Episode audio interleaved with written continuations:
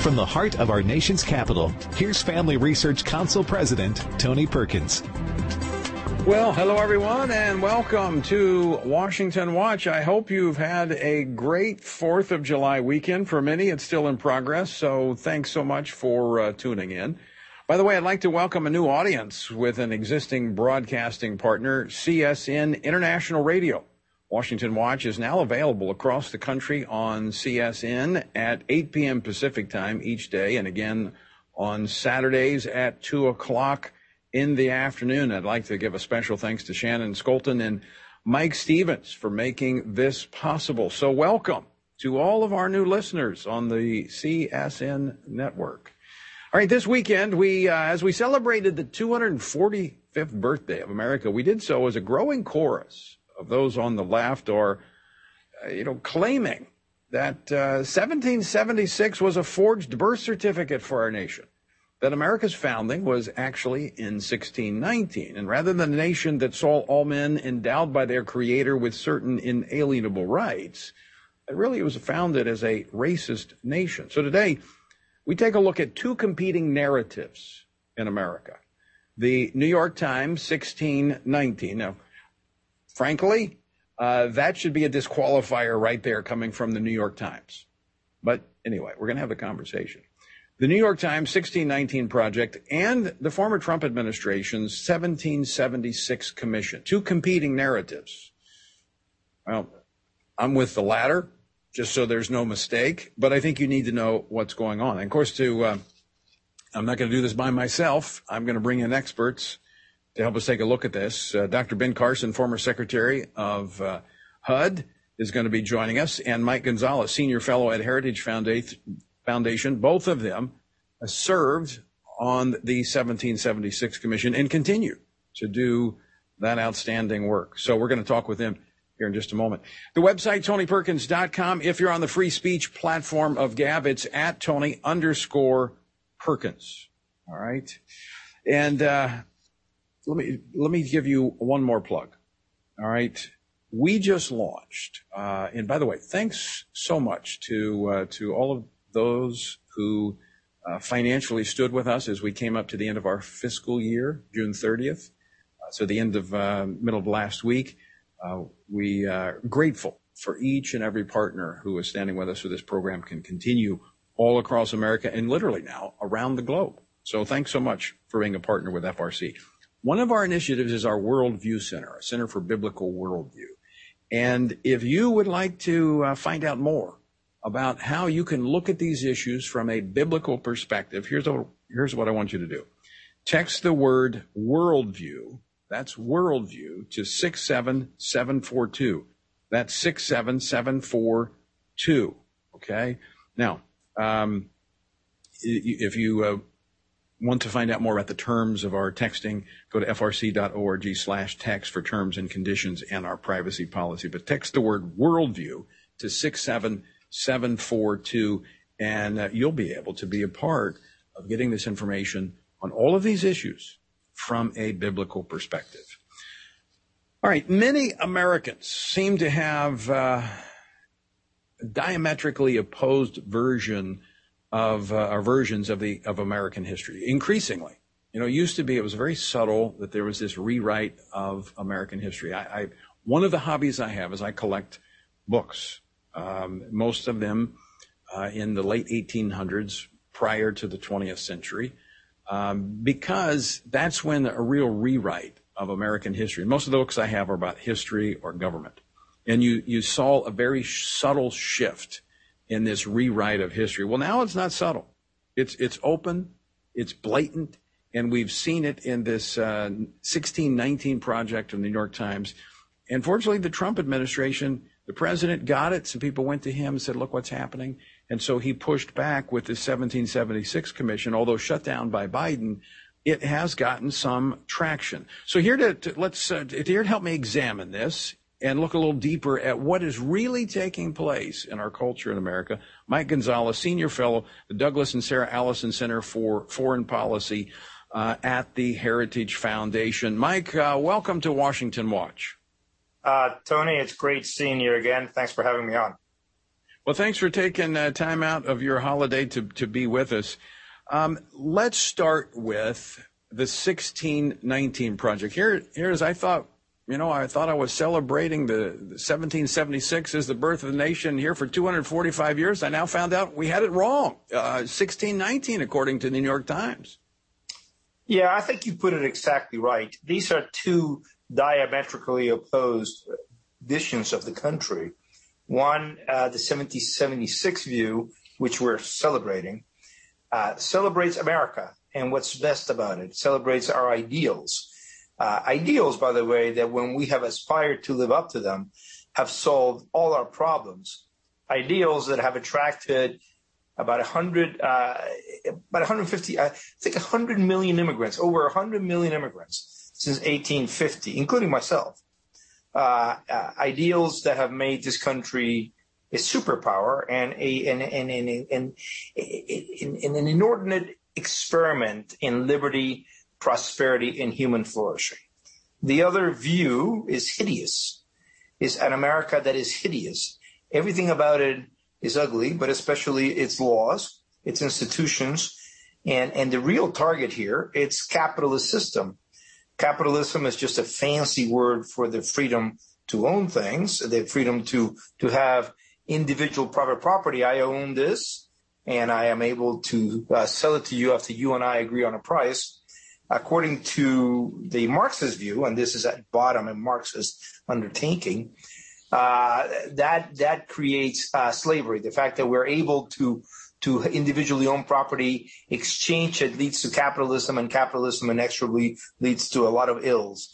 So this is what is happening here. It's an attempt, and I published a book last year titled "The Plot to Change America." This is an attempt to change America, and they start at the very beginning by changing how we view it, because we conservatives understand what Edmund Burke said that in order for a country to be loved, the country needs to be lovely. And uh, the left wants to tear that down. And that is what 1619 is about, Tony. Mike, as I, I made a reference to earlier, I mean, there have been those that have been working to revise history for a long time, but it's been subtle.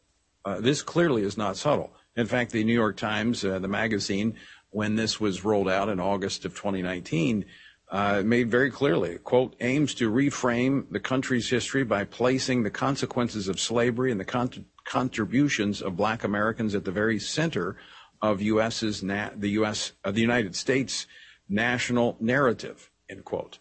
Um, so I mean, it, completely reframes our history, and there's no question uh, America is made up and has been successful because of contribution of a wide range of people, including African Americans, including Hispanics, including a whole host of people. That's who America is. I mean, we're a, we were a, you know, a melting pot at one time. Now, instead of out of the, the many one, we're now, you know, trying to tear apart out of the one, create many. Um, why, what has changed so that they can be so blatant in pushing this rewrite of history right in front of our faces, and they're not challenged? Well, it began very subtly, as you said, with Howard Zinn in 1980, A People's History of the United States. He painted an America uh, that, again, uh, could do nothing right. Uh, even the Civil War uh, was something that had oppressed the working class Irishmen of New York, according to Howard Zinn. Um, so Look, the reason for this is what we're debating at the moment here in the United States, critical race theory. It begins with critical theory. A, a, a bunch of Marxist, uh, Marxist scholars in Europe, in Germany, uh, begin to ponder in the 1920s and 30s why communism at that point had not succeeded except in a backward part of Europe, uh, Russia, why it had failed in Germany and Italy. And they thought that the reason for that was that the economic determinism of the Soviet Union of Marxism so far had been wrong. Uh, that you cannot, the working class would rather work really hard assiduously at changing its its its uh, its its living status at becoming the bourgeoisie than at, at overthrowing the bourgeoisie. That with capitalism it was really easy to change your station in life. Uh, so they, they, they worked, they, they came up with these ideas how to make Marxism cultural they referred to the, the, economic determinism as vulgar, vulgar Marxism. Then they came to the United States, and here in the United States, after a stage of, of having critical legal theory in the 1970s and 80s, uh, law professors of color uh, who were Marxists created critical race theory, which makes everything about race, sees everything through the prism of race, divides us through identity politics into categories of the oppressed and the oppressor, and, and attempts to change America through such a paradigm.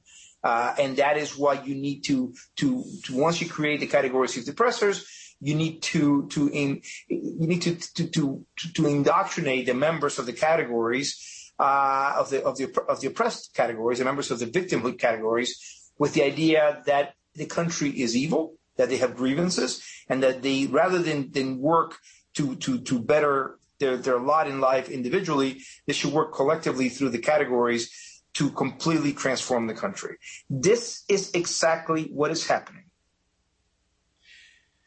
So when you you look at this 1619 project, and then you know critical race theory and how it's getting into, I mean, accelerating. I mean, it's it's working its way into our schools, our classrooms all across America, even in conservative areas. You're finding this in the uh, the classrooms. Of course, being driven in large part by the National Association of uh, Educators or NAE, um, that is, you know, I mean, they're they're pushing this, and they're and I think they've even come after you, come after Heritage for blowing the whistle on critical race theory.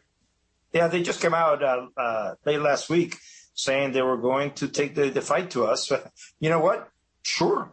Uh, we're very happy, very proud of the work we're doing, uh, making Americans, uh, you know, helping Americans understand critical race theory. But this, there's something here, Tony, that is happening. I've been, I've been crisscrossing the country lately. I was just in Denver. I was just in Waukesha, Wisconsin. I went to Loudoun County, Virginia. I went to Austin, Texas, just in the space of a month. Um, and this is a grassroots opposition. The reason why, as you rightly said, this has exploded now. Critical race theory had remained dominant inside the campus for a couple of decades, uh, nearly three decades. But but even though it dominated inside the campus, especially in the area of civil rights, it had not been able to have much impact on public policy. It had begun a little bit uh, in the, over the last four or five years to enter the realm of K through 12 education, especially in places like New York. But, but it had not really taken over. Then we have 2020. We had the 1619 project in, in 2019. And then you have 2020 with the tragedy of George Floyd's death and then the deft use of that video by Black Lives Matter, organizations that are led also by Marxists who want to change the country. And they completely transform the country. They have a great deal of impact. The, the, the media helps them agree deal. Uh, Mike, we're up against a break, but I want to come back on the other side of this break, and I, and I want to talk about how do we counter that? How do how do parents, how do citizens and educators uh, counter this narrative that is being pushed through critical race theory and in, in the broader narrative under the 1619 project? You know, silence can be taken as acquiescence. Uh, and if we're silent, if we stand on the sidelines, look, they're, they mean business. If we want to protect the country, protect our history, and secure our future, I think it's time to speak up. And so I'm going to ask you to help our listeners know how to do that, how to detect this critical race theory in their schools, and what to do about it. All right, folks, uh, stick with me. Mike Gonzalez is going to be back on the other side of the break, and then Dr. Ben Carson will be joining us as well. Don't go away. What is Roe v. Wade and what did it do? The Supreme Court's 1973 decision ruled that abortion is protected under the U.S. Constitution, striking down many state abortion restrictions and severely limiting the extent to which states could write their own abortion laws. The Supreme Court's limitations on states to legislate abortion restrictions depends on the trimester of a pregnancy. For instance, Roe disallows states from restricting abortions in the first trimester, but allows some restrictions on abortions in the third trimester. What Roe doesn't do is require states to have any restrictions. Abortion through all nine months of pregnancy is the default, unless Congress or the individual states pass laws restricting it. That leaves a lot of room for unrestricted abortions. For a full explanation of how Roe v. Wade liberalized abortion laws, go to frc.org slash explainer. That's frc.org slash explainer. After the recent wave of media censorship, are you struggling to find a conservative, relevant, and Christian platform where you can find out what's really going on? Here at Family Research Council, we believe that Americans have a right to exercise their freedom of speech and share their stories with the world. If you're ready to hear the facts that the left doesn't want you to know about, then head over to frcblog.com to check out our latest blog posts. We cover a wide range of issues you and your family care about, all written by our policy, government affairs, and biblical worldview experts. We discuss topics that other media platforms won't, like changes in pro-life policy, current events that affect Christians internationally, sexuality from a biblical perspective, and insights into the bigger picture of the shift in American culture. To stay up to date on current news related to faith, family, and freedom, visit frcblog.com.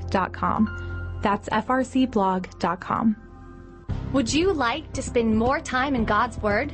Then join Family Research Council on an exciting journey through the Bible with their Stand on the Word Bible Reading Plan.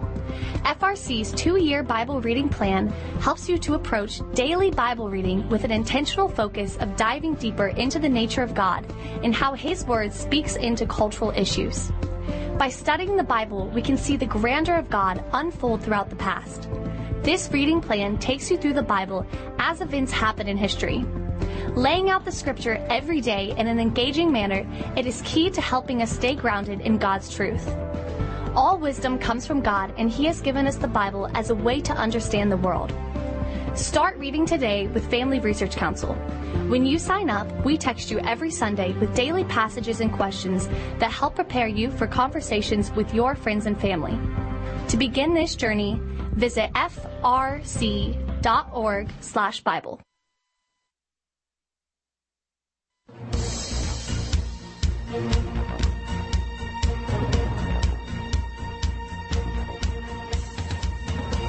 Welcome back to Washington Watch. I'm Tony Perkins, the website tonyperkins.com. Thanks so much for uh, being with us on this uh, extended July 4th weekend. Um, I hope you're still celebrating. In fact, I think we should celebrate throughout the year the freedoms that we have. And as we celebrate, uh, we need to protect them. And that's what we're talking about today. Mike Gonzalez Heritage Foundation Senior Fellow, Douglas and Sarah Allison Center for Foreign Policy, a member of the uh, 1776 Commission. Mike, thanks so much for uh, sticking around through the break. Uh, a couple of questions. We just got about seven minutes. I want to get to try to get to the as as possible. But I want to go back just very quickly to the 1619 project. What was the biggest flaw when you look at the New York Times 1619 project? And their understanding of America's founding? Our biggest flaw, I thought that actually, I'm very proud of the work we did. And no, no, I want to go back to the, the 1619 project, their oh, flaw in the way oh. they looked at America's founding. Sorry, sorry, I misunderstood. Yeah, no, they had several flaws. Uh, one, obviously, is placing the beginning of the country in 1619. Uh, they did this for a, a, a, a reason. They wanted to deceive. They wanted to say America is you know, has has a, a bad birth certificate that we begin with evil. Um, America is not. I mean, America hasn't been perfect, uh, but but that is something that, in fact, they went back on. The New York Times then backed off from that claim. Uh, the other one uh, was to say, and this was really a whopper. Uh, this to say that the colonists had fought the revolution because they were afraid that Britain, the mother country, was going to do away with the uh, the institution of slavery. Uh, the problem with that is that they had no no backup for that. The, the, the, historians from all walks of life, from the right and the left, went after them and say, you know, this is like like like the, the death of Jesus Christ. This is an event, the founding that has been written about a lot. There's a lot right. of evidence about this. Uh, show us any evidence in any sermon, in any writing, in any speech, in any document that this is the case. And they had, I think, a, a, an article uh, written in, in South Carolina newspaper and, and, and, and, and a revisionist historian who had written about this. This was laughable. It was, it was a howler. If it would be a howler had it not been so bad, uh, such a, such a libel that the, and this is the New York Times. I mean, we can't say enough bad things about this attempt. No country has done this to itself except for the tyranny, the communist tyrannies of Pol Pot, Fidel Castro, the Bolsheviks. They came along and tried to smear what had happened in the past. Uh, because they wanted to implement a new blueprint.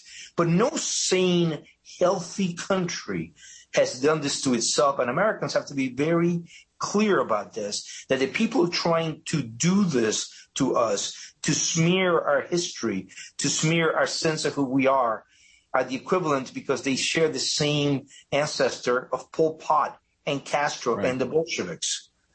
And, and, and those did not have good outcomes. Uh, and that's why we've got to, to step in. And of course, President Trump, former President Trump, did that by executive order, created the 1776 Commission, which I found very interesting. That one of the first things that Joe Biden did, one of the first things he did when he got into the Oval Office, was to rescind that executive order. It was the first thing the he report. did. Is number okay? I knew it was at the top. Uh, it takes takes the uh, report off the White House website, but the commission has continued to meet. You guys have continued to do the work. Tell, tell folks what's going on. We're sworn commissioners of the United States. We meet, we communicate with each other. We are going to be traveling. We are letting the American people know that our target is now CRT, critical race theory, which is, yes, an academic uh, discipline, but also a call to action, a call to action for revolution a call to action to do exactly what you and I have been discussing here on this show. And, and uh, the American people, by the way, one of the features of the American people that, that social scientists and foreign visitors have always noted is, is, is that Americans are exceptionally attached to liberty. Many people have actually found this to be a fault. Uh, you know, um, Louis Hartz found it to be a fault. Herbert Marcuse, obviously a critical theorist, found it to be a fault. Um, uh, but uh, whether you find it to be a fault or not, we are uh, uh, exceptionally attached to liberty. So the American people are, are, looking at this because once it leaves the campus uh, in 2020, after the BLM induced mayhem of, in the country, and it begins to enter our schools, it begins to enter some military, the houses of God, it enters our workplaces, it, it attempts to take over everything. The American people say, no, no, no, no, no, no, what is this? This does not accord with my understanding of my country, of who we are, of who I am, of who my family is. Uh, we're good people. And as I say again, this needs to be emphasized. It is, it is not healthy. It is not healthy societies that try to tell themselves we're bad and evil and need right. to change everything. Only tyrants do that. Well, very quickly, Mike, before we run out of time, we've got about a minute left. Um, how do parents in particular, I want to focus on the schools, Give us a, a, the top three or four things that they need to be looking for, questions they need to be asking to uncover this CRT.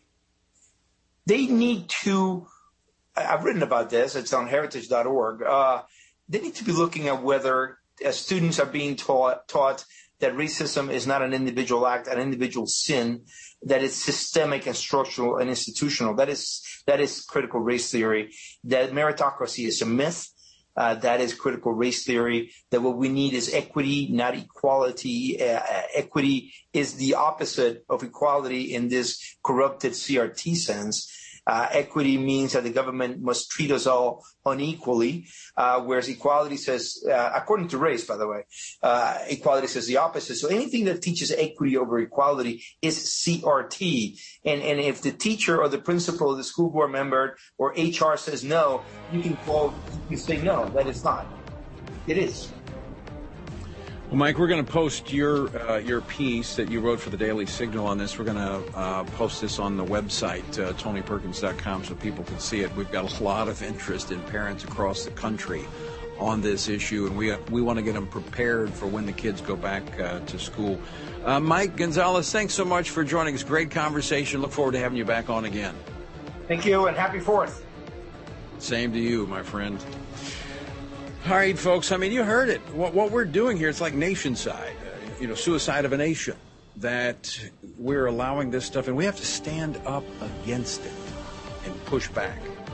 All right, on the other side of the break, Dr. Ben Carson joins us, also a member of the 1776 Commission. We're going to continue our conversation. I hope you'll stay with us.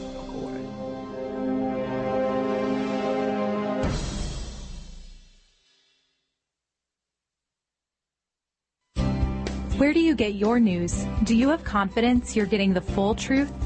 If you want to stay up to date on conservative news and are looking for Christian resources to help you stay politically engaged, then download Family Research Council's Stand Firm app. With all of our content available at your fingertips, you will conveniently be able to stay up to date throughout your busy day. The Stand Firm app will give you access to a variety of resources, such as our most recent radio programs, social media posts, and publications. Additionally, you will have the opportunity to take action and make your voice heard by contacting your elected officials on the issues that most concern you. Visit the App Store on your smartphone or mobile device and search Stand Firm to download Family Research Council's official Stand Firm app. Stay informed with a trusted source. Again, search Stand Firm to download the Stand Firm app. As the political and cultural landscape of our nation has shifted in a concerning direction, it is so important for Christians to be equipped with biblical answers for the difficult questions of our time. That is why Family Research Council created our Biblical Worldview series. With the political left changing definitions to favor their narrative and to push their agenda, at times it can be hard to decipher what is true. That is why we must hold to the truth of the Bible, which stands the test of time. It holds the truth that does not change. Become equipped to stand firm in the face of cultural and political storms with FRC's Biblical Worldview series. This series dives deep into what the Bible says about some of the most crucial issues of our day. You'll learn what the Bible teaches on abortion, same-sex marriage, the separation of church and state, religious freedom, and the age-old question, should Christians be involved in politics? To access this series, visit frc.org slash worldview. That's frc.org slash worldview.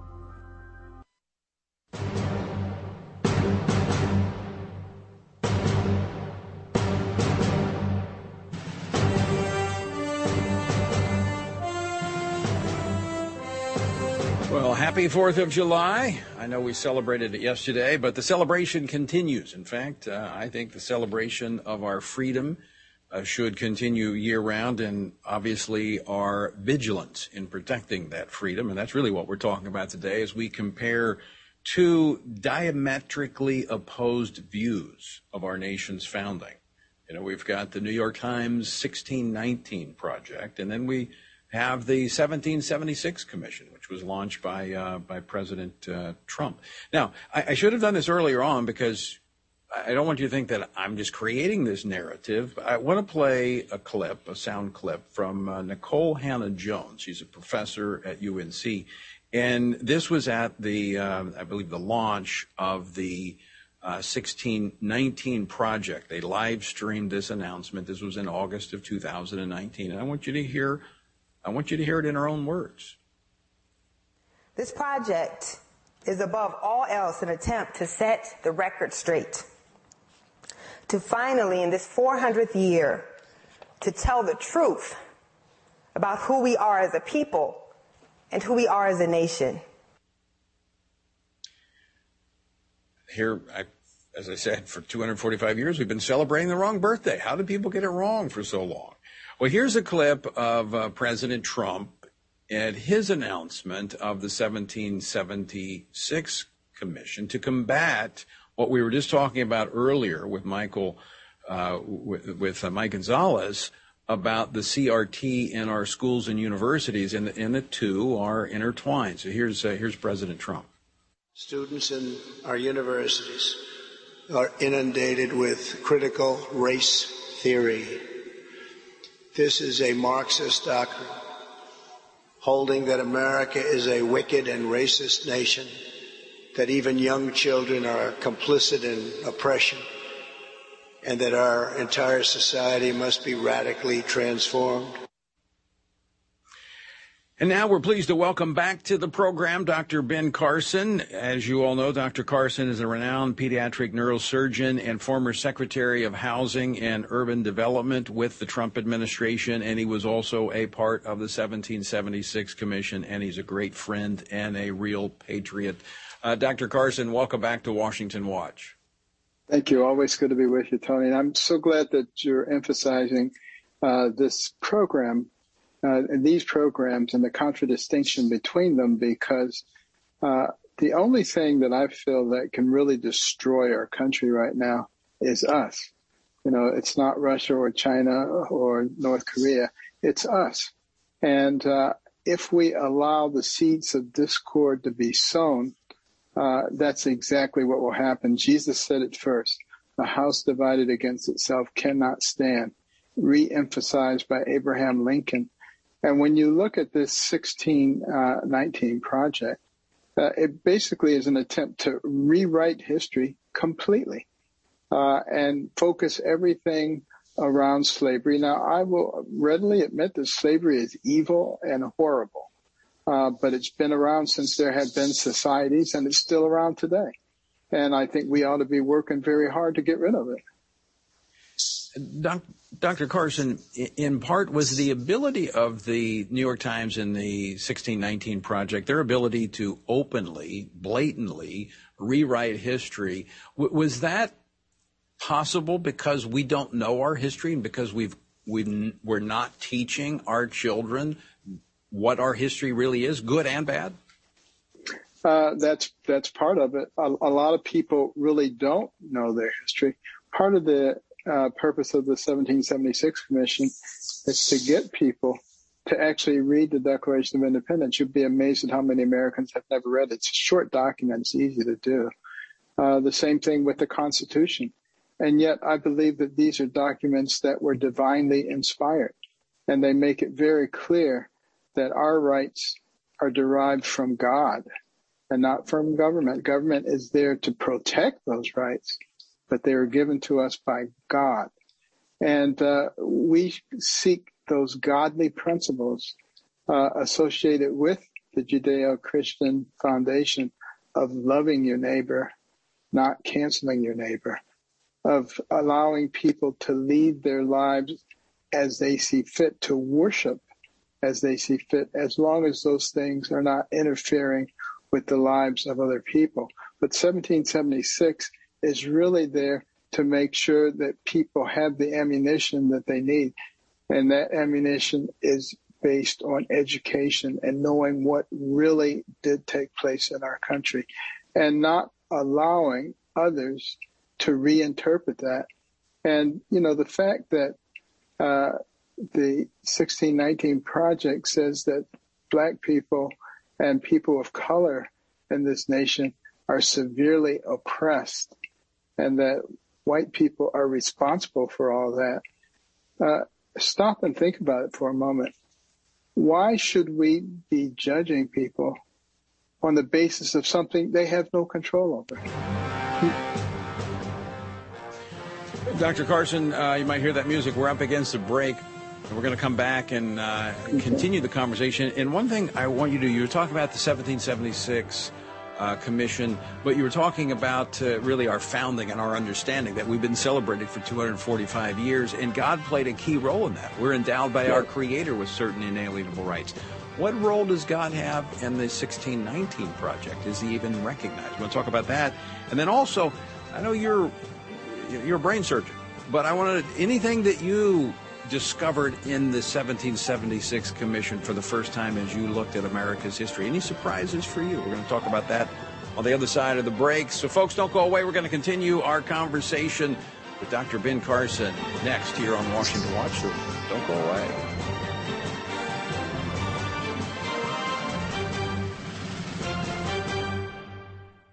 Get a trusted perspective on the news of the day every day. Listen to Washington Watch with Tony Perkins to get honest and in-depth commentary on what's going on in our nation's capital and around the world. Join Family Research Council President Tony Perkins live every weekday by tuning into Washington Watch on the American Family Radio Network, Bott Radio, the KTLW Radio Network, and independent Christian radio stations across the country. Or listen to the show when it works for you by visiting tonyperkins.com. Since the Supreme Court decided Roe v. Wade in 1973, over 60 million people are now missing from our country due to legalized abortion. Public opinion, our knowledge of law, and scientific advancements demonstrate that Roe should by no means be considered settled law. Roe is an abomination in our country's history, and it's time for the horrendous practice of legalized abortion to end. To learn more about the legal, historical, and cultural reasons to overturn Roe v. Wade, go to frc.org/roe. The Equality Act sounds like good legislation and something that ought to have bipartisan support, but it doesn't. Why? Because the Equality Act paradoxically would spur inequality. It is Trojan horse legislation that would hinder equality and would massively overhaul our federal civil rights framework. The stated purpose of the bill is to prohibit discrimination on the basis of sex, gender identity, and sexual orientation. The real effect of this bill would not be to eliminate discrimination, but to erase the freedom to hold a different opinion. The Equality Act would mandate government imposed inequality by requiring acceptance of a particular ideology about sexual ethics, while leaving no room for legitimate public debate. Simply put, the Equality Act mandates an anti-life, anti-family, and anti-faith agenda throughout federal law and would be a disaster for all Americans. To learn more about the inequality of the Equality Act, visit frc.org slash equality act. Since June of 2015, over 12,000 Christians have been killed in Nigeria. This violence has reached a point at which experts are warning of a progressive genocide specifically targeting Christians across Africa's largest and most economically powerful nation. Yet this violence often goes unreported in the media, and if reported, is seriously downplayed. To learn more about what is actually taking place in Nigeria, along with other countries where Christians face persecution, visit frc.org/nigeria. Did you know that Planned Parenthood is the biggest abortion supplier in the U.S.? According to Planned Parenthood's most recent annual report, it committed 354,871 abortions in fiscal year 2019, up by over 9,000 abortions since 2018. According to these numbers, Planned Parenthood aborted 972 babies every single day. To learn more about what Planned Parenthood is really doing, visit frc.org slash Planned Parenthood Facts.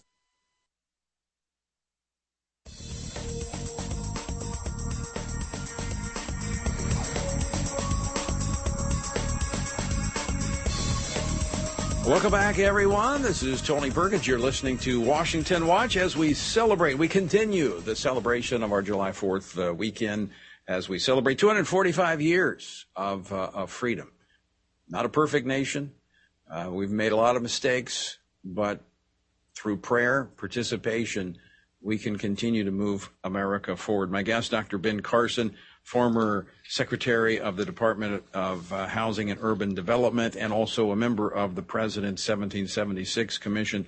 Uh, Dr. Carson, right there before the break, uh, you you know so uh, accurately went into our understanding of the founding and God's role according to our founding documents, not according to our spin.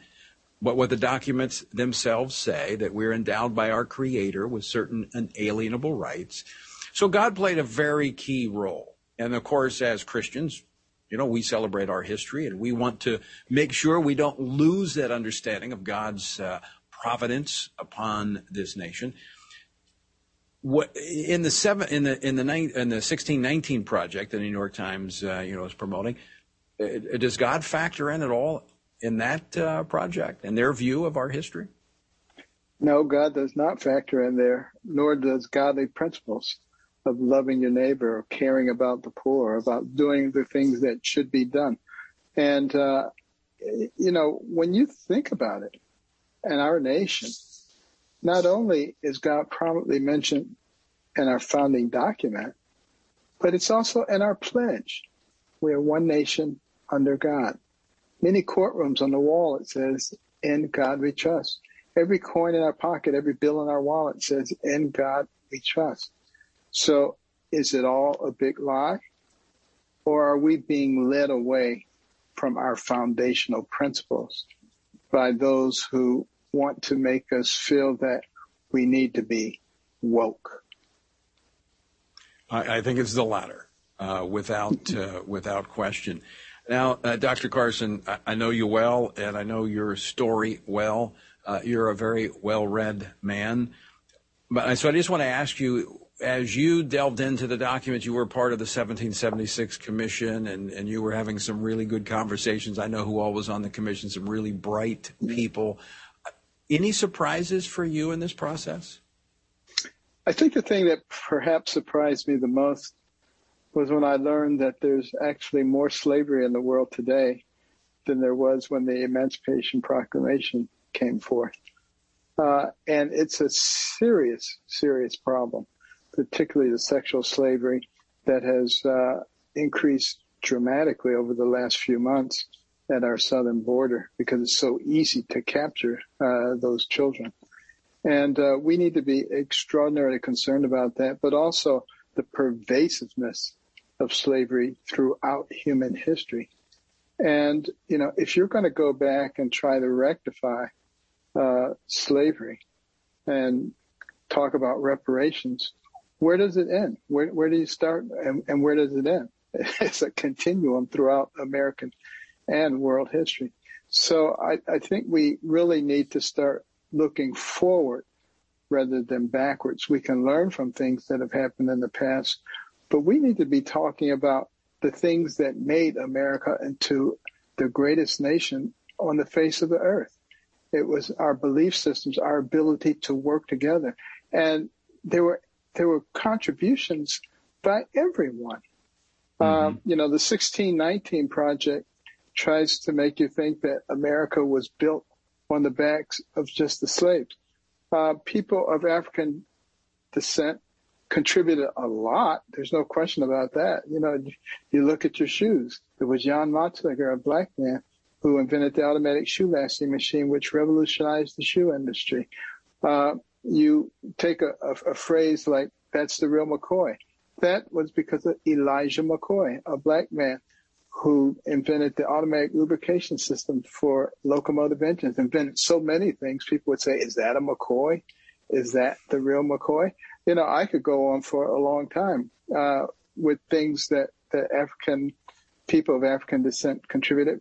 But tell you, I can also do that for people of any uh, background in this country. And that's what made us straight because we were the United States.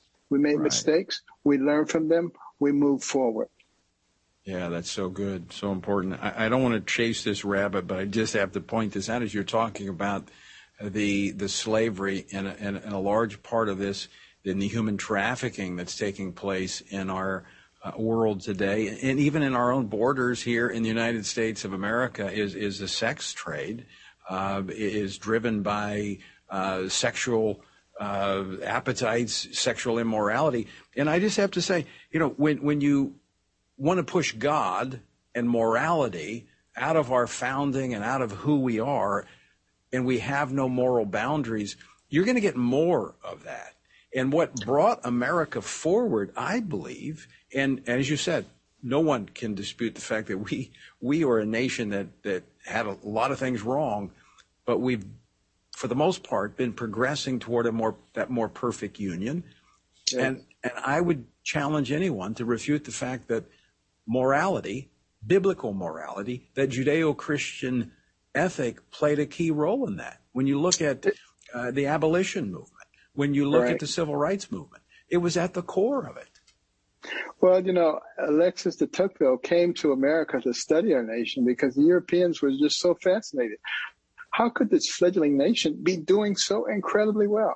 And, you know, he wrote the two volume set, Democracy in America, and analyzed everything. But uh, at the end of the book, he said, you know, he was so impressed by what came from the pulpits in America and how that gave the people the foundation that they needed to be able to accomplish so much. And he said, America is great because America is good. Mm-hmm. And if America ever stops being good, she will cease to be great. I think he was spot on. Yeah, absolutely. Um, and, you know, that's why when the president, former President Trump, talked about making America great again, it had to restore that moral foundation of moral goodness in order for us to reach the greatness uh, that uh, he challenged us toward. I, I, want to talk about the commission for just a moment. And, President Biden rescinded the Trump administration's executive order on 1776. In fact, I was talking with Mike uh, Gonzalez, and he said it was the first thing he did. He revoked it, rescinded that. Um, but here's what he said. He said the findings of the commission were counterfactual. What was your reaction when you heard that? Uh, it's what I expect to hear from the left. Uh, they want to rewrite our history. They want to write it the way that is consistent with their ideology. And uh, so I it didn't surprise me in the slightest that that would be one of the first targets they would employ. Uh, we have to work very hard to change that. That's one of the reasons that we started the Little Patriots program. Uh, we just got a huge donation from that last night, by the way.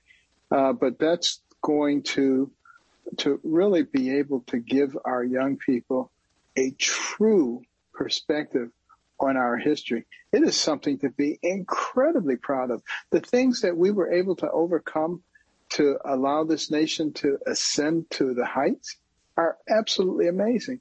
And you look at things like World War II, where all of our young men from everywhere went to fight to preserve freedom in the world.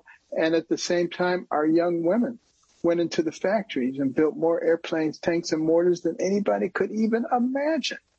And it was that strength, aided by our faith in God, that allowed us to overcome the axis powers of evil.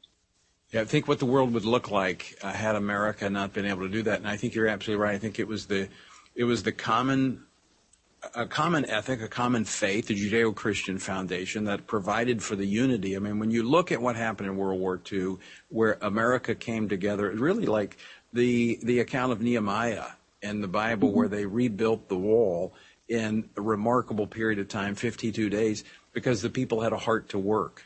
Uh, they right. were unified. And that, I think, is going back to what you said earlier, that America's greatest threat is from within as we essentially dissolve. We, we, we come apart. Uh, rather than being out of the many one, we see this pulling apart, and that makes us vulnerable. Absolutely. And, and that's the reason that we're working so hard to educate people uh, about our founding documents, about our founding principles, about what we have actually accomplished uh, as a nation and how we did it together.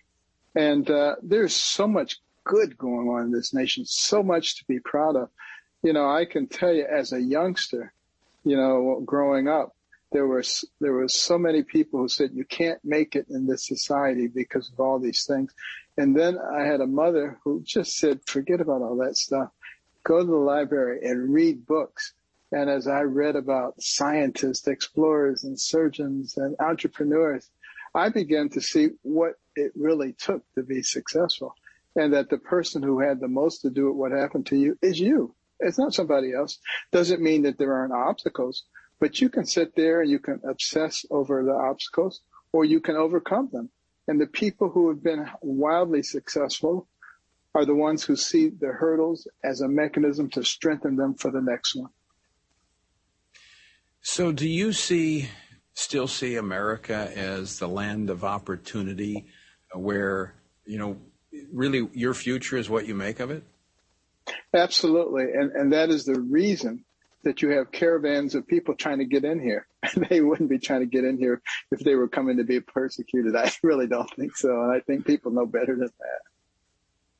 But you, you're, you're absolutely right. But nonetheless, the left gets by with this narrative, aided by the media that repeats it.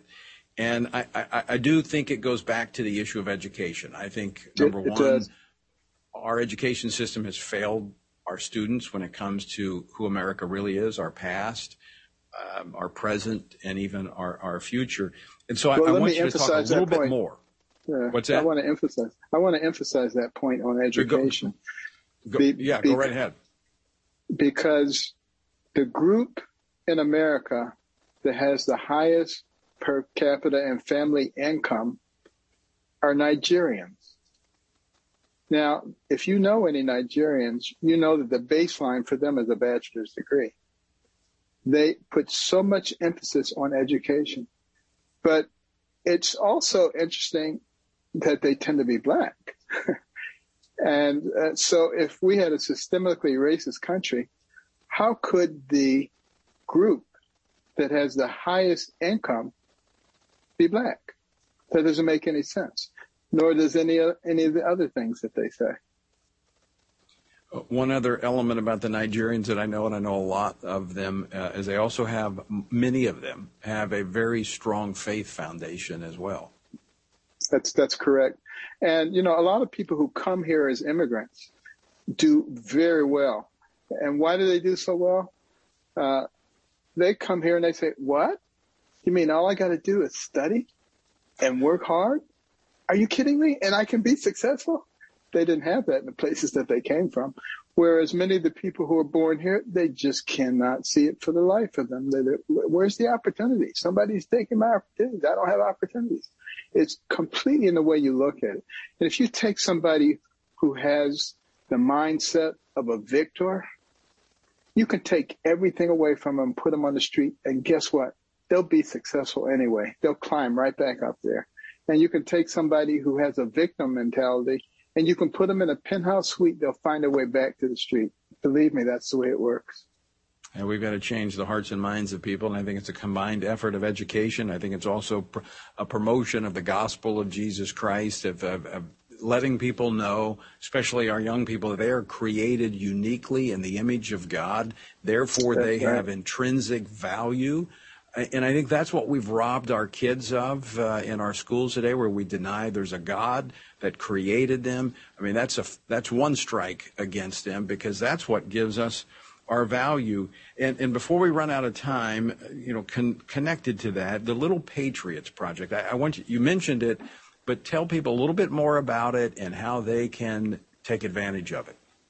Well, please go to the website uh, AmericanCornerstone.org and you can actually see some videos of our little patriots, four years old, saying the Pledge of Allegiance to the flag.